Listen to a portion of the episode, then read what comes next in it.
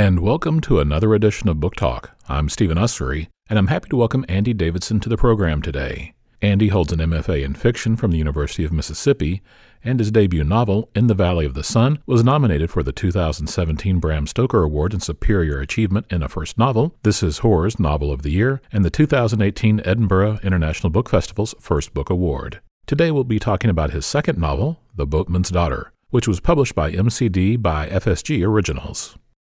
Andy, the epigraph for the book is from The Tempest, and the river in the story is called the Prosper, so I'm guessing that's not a coincidence. Not a coincidence, yeah.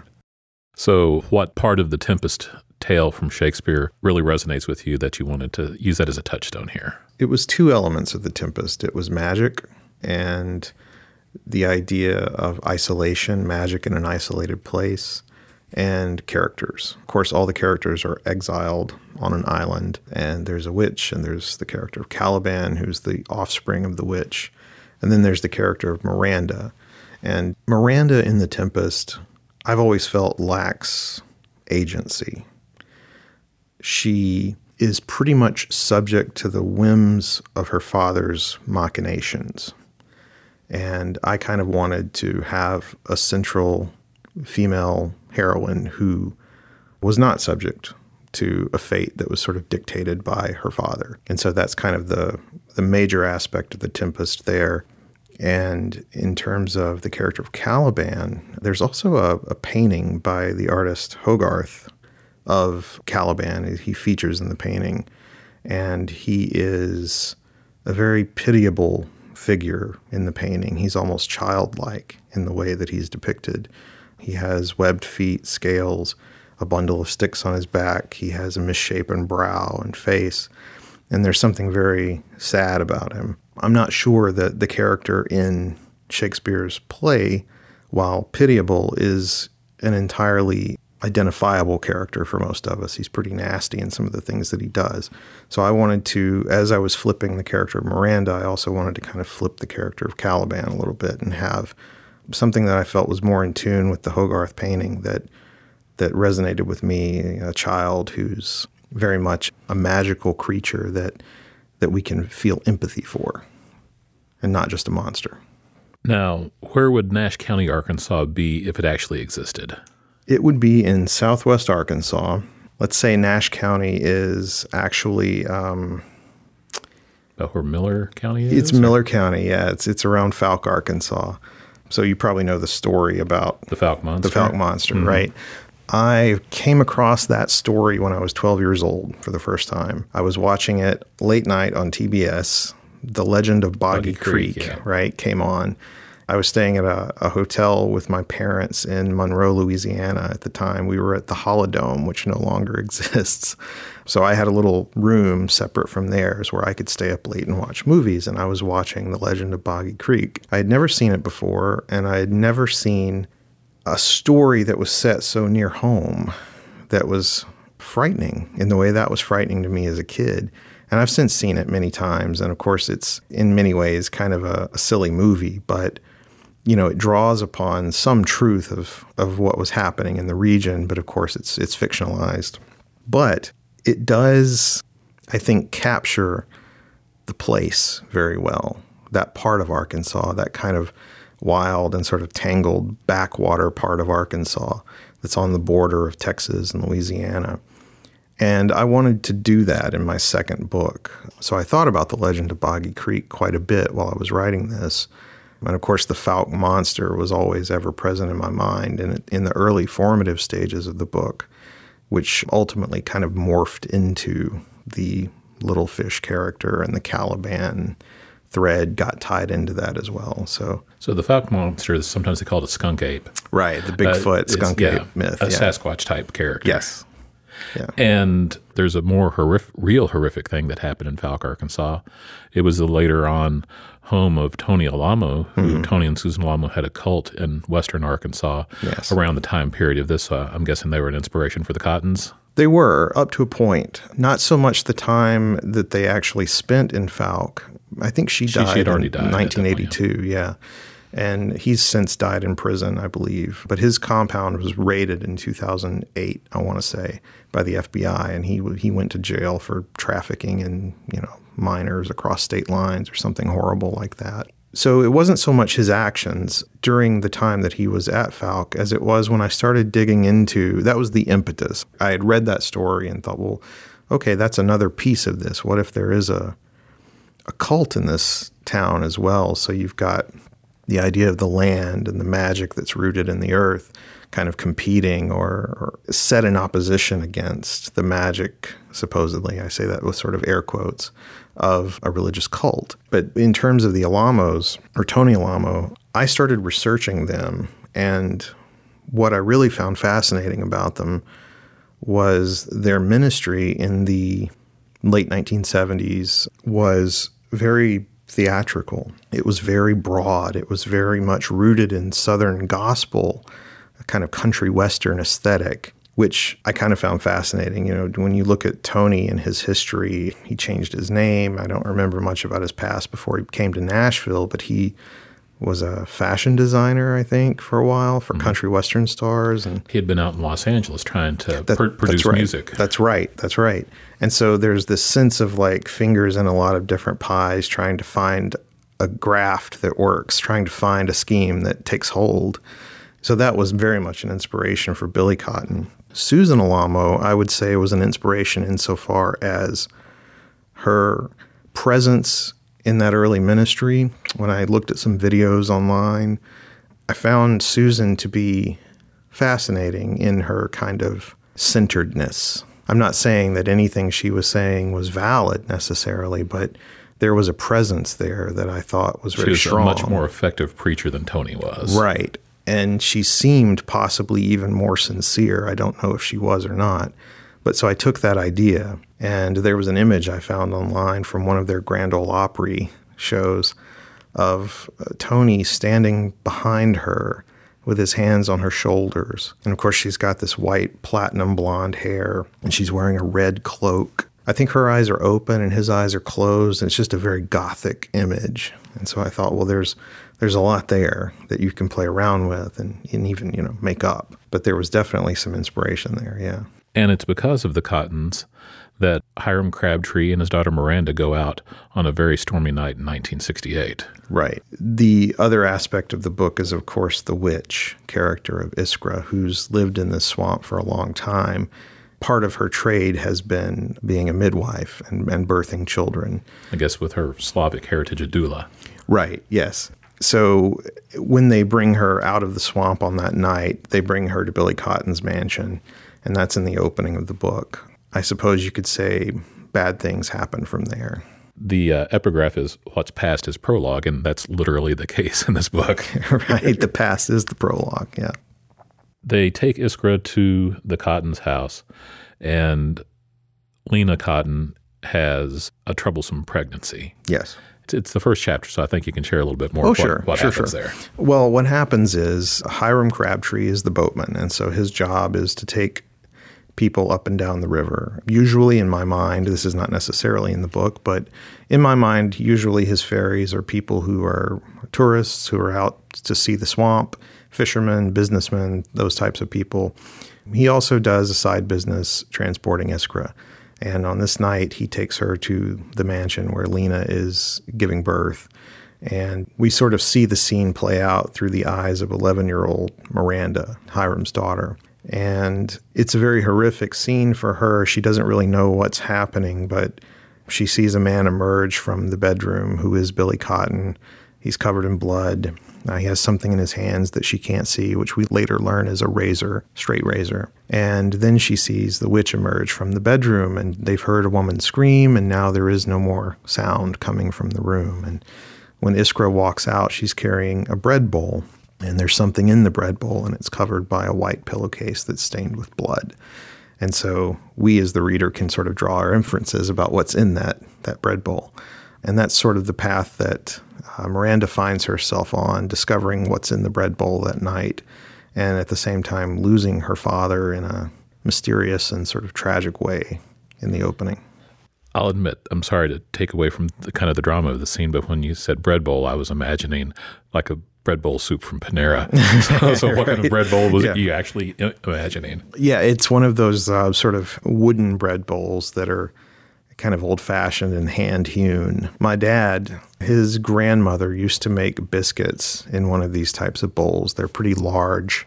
Are they very shallow, kind of broad? They can be. This one that I'm thinking of had a pretty wide diameter and you know, you could probably put quite a few biscuits in it, but she would knead her dough in the bread bowl. She would put the dough in there and work it and put the flour in there with the dough. And so it's a very kind of utilitarian, old world sort of object, which I think in the book has connections with Iskra's mother. And so there's this idea of a kind of maybe matriarchal lineage of magic there as well, and the handing down of one object and another. And there's a great bit of chaos that happens at this point, and later on in the book, there are moments of action and, and mm-hmm. chaos. I have to say, I found it very effective the way you did. I mean, I felt like my head was swimming just the way things were zipping around so much. It really felt like you know in the heat of the battle. Thank you. so, in writing an action scene like that, what are your goals and what are you trying to get across? Well, I think the goal with every page, not just in an action scene, is to keep the reader turning the page, right? So, in when you're writing an action scene, my goal is always to somehow mimic the pace of the story through the language. So the language imitates the pace so that if the reader were actually to read this out loud, he or she would find themselves short of breath perhaps or or kind of taken along in a rush. So that's kind of always in the back of my mind with that is is how do you shape the language in a scene like that to keep the pace moving really quickly, but also not sacrifice what I sort of view as an important part of writing and, and books, which is the language itself. Not to take away anything from thrillers or, you know, sort of fast paced books. I think Neil Gaiman had a term that I really liked. He called it, I want to say, American transparent, was the kind of term for some books that the language doesn't get in the way and you you don't even notice it. It's just transporting you into the story and moving you along. And that's a great thing. But when I read, I read in part for language. It's kind of just built into me as a reader. And so as a writer, I always try to write the book I'd want to read. It would definitely be a book that does not sacrifice language for pacing and that sort of thing. Well, and I think a more literary approach, if we want to call it that, right, uh, where you concentrate on the language more, is really effective in building dread. I think that's something that dread is kind of almost the opposite of plot. Atmosphere, yeah. And uh, that how do you manifest dread with just words? Mm-hmm. Yeah, that's a good question. I always find the most difficult questions to answer are the questions about how do you do a thing that you do as a writer. I don't know. I mean, I could try to kind of explain it, but I think for me, dread is a feeling, it's a sense of inevitability. Something is going to happen. We know it's going to happen. It's going to be bad. There's something bad coming. That's dread.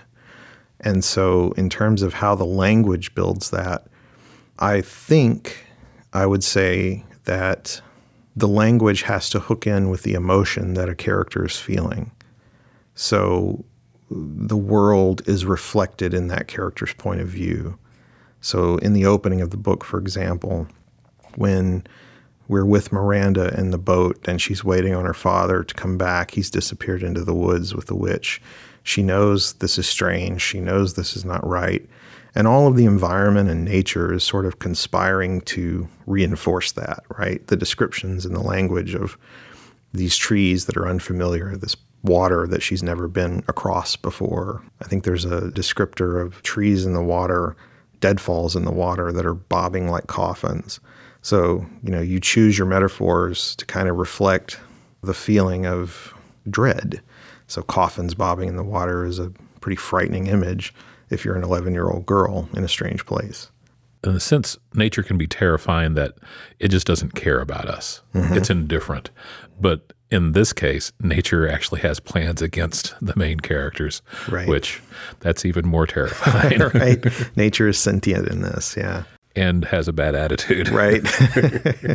well, there's a famous Werner Herzog quote from, I think it was when he was making Aguirre, The Wrath of God, or it might have been when he was working on Fitzcarraldo. Oh, that was horrific yeah. in its own way. He talks about nature, all of nature is chaos and murder. And I've always liked that quote, especially the murder part. You know, the chaos I'm not so sure about. Like, yes, there are things that happen randomly in nature.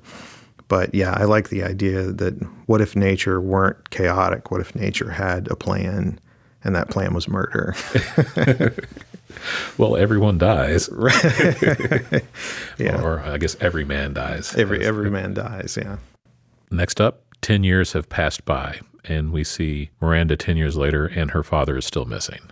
And at that point in the story, I think there's a transition that we kind of move away from Miranda's perspective, and Miranda's introduced through the perspectives of two other characters who are, have become her associates in her new life. And one of them is a man named Cook that she's working with. He's sort of the contact person that she's ferrying drugs up the river to. And she's returning the money back downriver to agents who work for Billy Cotton, pretty nefarious people, one of whom was actually a character that we feel great sympathy with and are connected to, and that's John Avery, who is kind of the last, he and his wife and their baby are sort of the last surviving members of this cult on the river.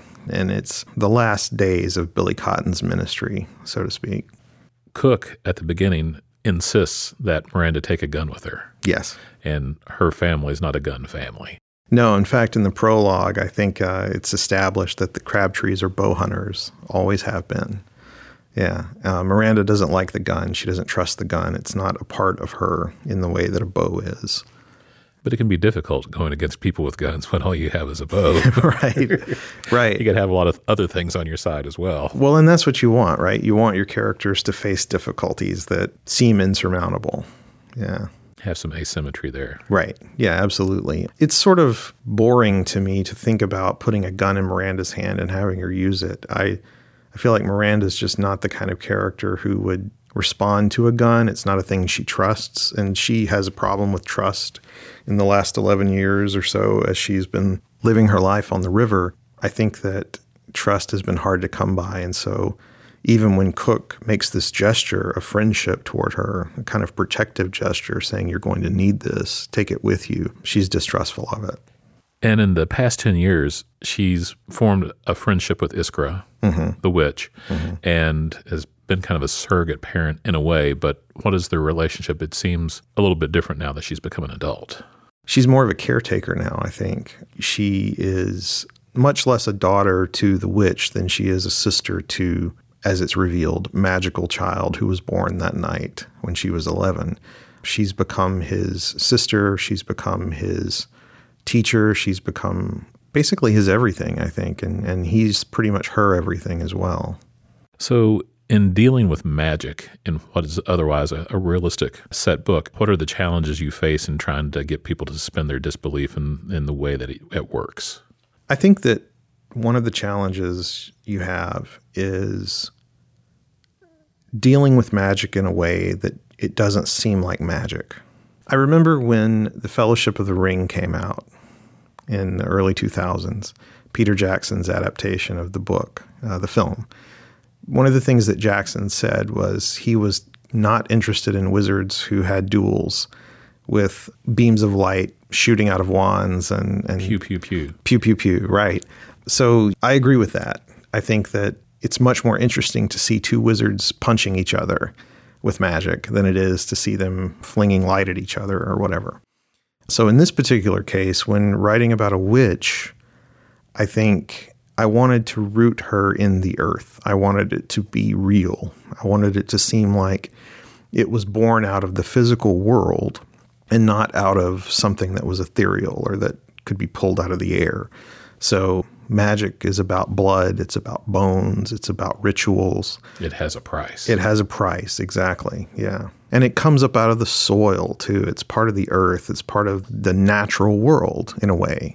One of the things in the book that I found, and, and I looked a lot into Slavic folklore, I, I researched magic and Russian divination and those types of things. And one of the things that I really liked was this idea of songs and language and how those are used to basically create magic, curses, and whatnot, the evil eye, that sort of thing.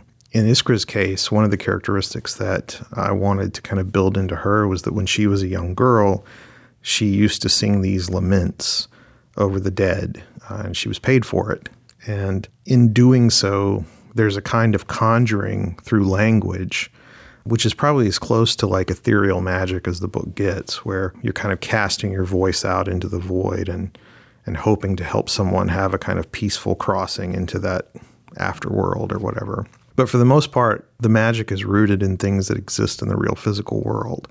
And so that to me was the challenge that I had that I thought if I did it right, it would keep the reader engaged and the reader would never check out and say, well, this is unbelievable. Music is such, I think, as close as humans get to magic, hmm. and that it bypasses the analytical mind, it bypasses the world of language, mm-hmm. and it affects us. It is extremely human, but it is not analytical. Right.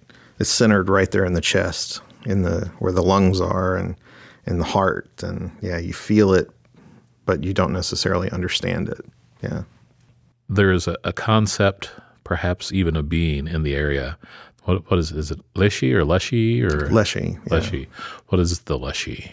Well, in Russian folklore, the Leshy is traditionally a male forest spirit. And in the book, the Leshy is simply the word that Iskra knows to hang on whatever it is that's out there in the swamp it's the closest representation she can think of to whatever this force or power is in the swamp. So I wanted to kind of play around with the notion a little bit that the words that we have for things are not necessarily what they are. And so in her case, you know, and, and I think in our own cases too, when we have faith or we believe in things, we bring a lot of ourselves to that faith and to that belief. And so in her case, she's bringing her own history and her own baggage as a woman who came from a, a family that believed in this particular folklore, and she's putting that on the swamp, applying that lens to the swamp. Names are important in the story, and when Charlie Riddle mm-hmm. calls Miranda little sister, that is a name she does not cotton to at all. Right. Pardon the pun. Yeah, that's good. Charlie Riddle, formerly known as Handsome Charlie, right. is in the area. He's a constable and the head of the crime organization, essentially, because in small towns, everybody's got to wear a couple of hats. Charlie is a nasty piece of work. I based him loosely off of Orson Welles' character in Touch of Evil, his character there, who is in some ways a, a pitiable character too. I think every monster in the book, whether a good monster or a bad monster, you try as a writer to make them pitiable or empathetic in some way. That's sort of my main goal in horror, if I'm a horror writer, is to not necessarily terrify the reader so much as bring the reader in. And the horror comes out of the feelings that we feel toward monsters who are essentially us. Humanize Frankenstein right. the Frankenstein. Movie. Exactly, exactly. But in Charlie Riddle's case, he's barely pitiable. He's barely empathetic. He's pretty monstrous. He does horrible things. And so he's part of this drug organization. And you mentioned John Avery earlier. Yes. He's pretty much the, the horticulturalist of this weed operation. Yeah. John is the artist. John is the one who had a vision and saw what a thing could be. He's the sculptor who saw the marble and carved out of it his operation. And so he feels a certain pride and proprietary feeling for the operation. And Charlie Riddle doesn't care much about that at all. It's all about what Charlie wants. It's almost like being the writer on a movie. It is. That's funny. I was just wondering why they used glass jars to transport their product, and it seemed like it was a little bit of high danger. Not, not a not a great idea, right? Yeah. So they they move it around in the um, igloo ice chests on the water, which makes it pretty safe. But but then when they take it out, it's being transported in these glass jars. You know, at this moment, I think I, I had never actually thought about what a bad idea that was. Well, at but one point, w- a jar does break in yeah, the story, they and do. they say we can't use it because of the glass. Right, right, right. I just it it just seemed to me like I, I never thought about what a dumb idea that was. But I will say that I think the reason I chose the basically the mason jars is that you know it's kind of a funny little people in the South. What do we put things in? We put them in mason jars if we're going to can things and stow things, and and there is a lot in the story too in the novel with the idea of things on shelves, jars, and what we put away. You know, so there's a little bit of that, but but yeah, that's pretty much it. Sorry. I guess we should probably talk about Little Fish mm-hmm. a, a, little bit more. Yeah. He is not your everyday 10 year old boy in southern Arkansas. And in some ways, he is. That was part of what I wanted when I was writing him, was that he's a magical creature. He's of the earth. Nothing is ever eaten by deer in his garden. You know, he gets no infestations. Everything he does is green and good but he is in many ways a, a, regular kid. He likes to read comic books, and his sister brings them to him. He doesn't speak. He's he's a character who, uh, because of some things that happened in the past, that first night when he's born, he doesn't have the ability to hear his own voice and speak, and so his sister Miranda has taught him sign language through a book that she got from the library, which in part carries down from her father, who was partially deaf in one ear. So he's kind of the heart of the book in a lot of ways. I think he's the character that ultimately everything kind of hinges on. Miranda's choices are based solely to protect him. And later, of course, another character who comes in as well, another child. But he's the heart. Now, you mentioned earlier in The Tempest where Miranda didn't have enough agency. Mm-hmm. And while this is not a YA book, it's very typical in YA books to make parents disappear or die in order to give yeah. a, a child agency. So, how has Miranda kind of gotten past these past 10 years? How has she lived? Well, Miranda is resourceful. I think one of the things that she immediately realizes after her father disappears is that she's got to make her own way now. She has a store that by default she just sort of inherits the operation of a mercantile on the river, a bait store, general store. And she keeps that going for a while. The old men who frequent the store keep coming in. Eventually, when Hiram's body is not found, they kind of start to fall off. Miranda finds new work on the river, basically. And she's approached by John Avery and Billy Cotton in the book to be essentially a farrier for their operation, which is all kind of left a little vague as to as to why they approach her. To me, that wasn't really so much important, so much as important as it was that she made the choice to do it, that she needed uh, the money, that she had this child who was living in the swamp with the witch to support, and so she made some choices. And so Miranda's choices are pretty much at the center of everything that happens to her. And so many people in the story seem to be at this time feeling this is the time to get out. Right. We should leave town. We should get out of here. This is yeah. Uh, this this place doesn't have good for us in the future. And just like every cop movie where a partner's getting ready to retire. right. Two days to retirement. Yeah. Yeah. Yeah. This is the last three days pretty much in the life of of this whole place in a way. Which is what I set out to do. I wanted to kind of tell a story over a compressed time period that was about the end of things, but also maybe new beginnings as well. Now, in your previous book, you said in West Texas. Mm-hmm. This one, kind of in a swampy area in southern Arkansas. So, I mean, you're not terribly far from each other, but the landscapes couldn't be more different. Right. One's brown, one's green. yeah. The dirt is very different from the water. Right. Well, it always seemed to me that the first book, In the Valley of the Sun, was a vampire novel, which at the time that I was promoting it, I never talked about it as a vampire novel because the word vampire never actually shows up in the book. And so you, you try to kind of stay away from saying it was a vampire novel because that carries with it a huge set of preconceptions and that people, you know, but made, the paperback cover kind of gives it away more. Well, right, it does. Yeah, you're right. So now I do talk about it as a vampire novel, but I say that in a, you know, a very respectful way of vampire novels. And I think life as a vampire is hard. And so one of the things I wanted to do when I was writing the book was put him in the most inhospitable environment that a vampire could live in, which to me would be the West Texas desert, you know, at least in America. That's not a friendly place if you need to stay away from the sun and drink blood. And both books are kind of set in the late 70s, early 80s. Yeah. So, what about that time period attracts you for your stories? Uh, in part, it's the absence of technology, the absence of cell phones, which which seems kind of like, on the one hand, are really like maybe sort of sad reason to set something in the past just because you don't want to deal with cell phones as a writer. But it's also, we live in a very disconnected age from ourselves because of technology, because of cell phones. I wanted to write about a time that I didn't necessarily remember because I was born in 78. So I'm writing about a time period when I wasn't really yet a formed human being, you know, in terms of my consciousness. It was still shaping itself, and I was just like two or three years old, maybe. But I remember the 80s, and I remember what it was like to live without these things. And it seems like a better time in the sense that we were more connected to the people around us and less connected to our phones. And we didn't all have mirrors we were gazing into constantly. So that's part of it. And part of it is also just there's something really cool about that time period in terms of the films that are influences on me, you know, the 70s and the 80s.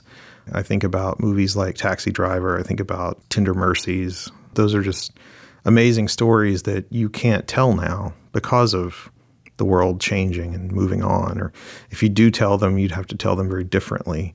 So that's it.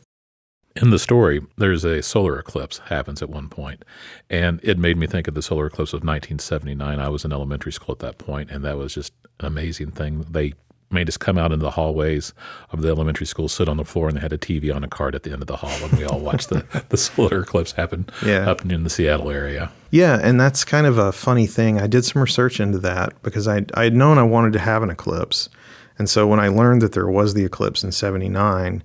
I kind of tried to kind of play with the timeline of the book just a little bit and tweaked it maybe a year or two so that it would line up with that. I think originally it was set in 77.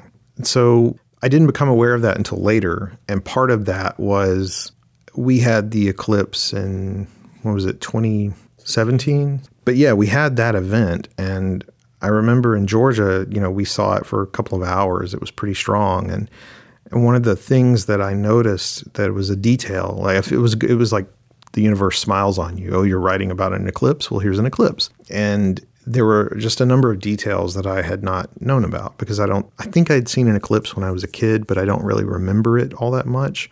So as a writer, you want to get as close to you as you can to the real thing. And yeah, there were these great details like the shapes that the sun makes when it gets cast through the leaves of, of oak trees and things. It's these little moon shapes on the sidewalk and which is kind of wonderful, you know. And so I tried to put some of that into the book as well that recent eclipse, I went over to near Nashville to watch, and I will go to every other eclipse I can for the rest of my life. It was so amazing. Yeah, it was great. Yeah, we we went home, my wife and I did from work, and we just sat in the backyard and watched it. Yeah, it was great. And the cats were kind of fascinated by it too. And I remember one of the things that was so interesting was that, that was a year that there were a lot of cicadas in the trees, and cicadas usually ramp up at night and when we were sitting in the backyard, suddenly this chorus of cicadas started as the day got a little darker. And I just thought, wow, that's going in the book. That's amazing. So, yeah. We were sitting out in the front yard, just having a good time at my girlfriend's house. And the mailman was driving through. We said, The eclipse. And he goes, Yeah. he just kept on going with Neither rain nor lack of shine. yeah. So, are you working on a book number three right now? I am working on a third book right now. My contract with MCD FSG is for two books. So, The Boatman's Daughter is the first of those, and then there's another paperback original that's coming out. Don't know when yet, but I'm kind of in the neighborhood of finishing a draft of it, but I'm doing some rewrites on it. So, don't like to talk too much about it, but when I pitched in the Valley of the Sun, I always talked about it as Taxi Driver meets Tender Mercies by way of Near Dark. So I always use film. So if I were to sort of talk about the book I'm working on now, I would just say it's True Grit meets Apocalypse Now by way of Neil Marshall's Dog Soldiers. oh. So. Oh. There you go. Well, and I saw on your Twitter feed that you had posted a couple times recently about Ginger Snaps. Oh yeah, and yeah, that is yeah. like my favorite. Ginger Snaps is amazing. favorite werewolf movie. Yeah, yeah. Werewolf movies are hard to come by that are really good. Ginger Snaps is one of them. American Werewolf in London is one of them. Dog Soldiers is one of them. But yeah, that's pretty much the top three for me. Yeah, Ginger Snaps is the best by far. It's great. Uh, Ginger Snaps two, no, not so much. Uh, yeah. Three, I enjoyed the the one that's the, the kind of strange flashback to mm-hmm. the the old west. Yeah, yeah, to the was it the Wendigos? The Wendigo, yeah. yeah. Yeah, I, I, don't remember a lot about that one. I just remember the setting was interesting. Uh, I thought it, was, it, looked good. I thought it was uh, mm-hmm. before they had a lot more money and right. had a real nice look to it. Yeah. Mentioning Near Dark, that's probably my favorite vampire movie. Yeah, it's another one of those situations where nobody talks about vampires in the movie. It's kind of neat. It's very clear that they are, obviously, but that word never gets thrown around. It's pretty clever, I think. Well, I think that happens especially in the the zombie era. They right. tried every every other word in the world except for zombie to describe well, there's even on. the joke in Shaun of the Dead where he says they're zombies, and I think it's um, it's like don't say that. What the Z word? Don't say that. it's just too ridiculous. So yeah. Well, Andy, I want to thank you so much for stopping by today. It's been very much a pleasure speaking with you. Thanks for having me. This was fun.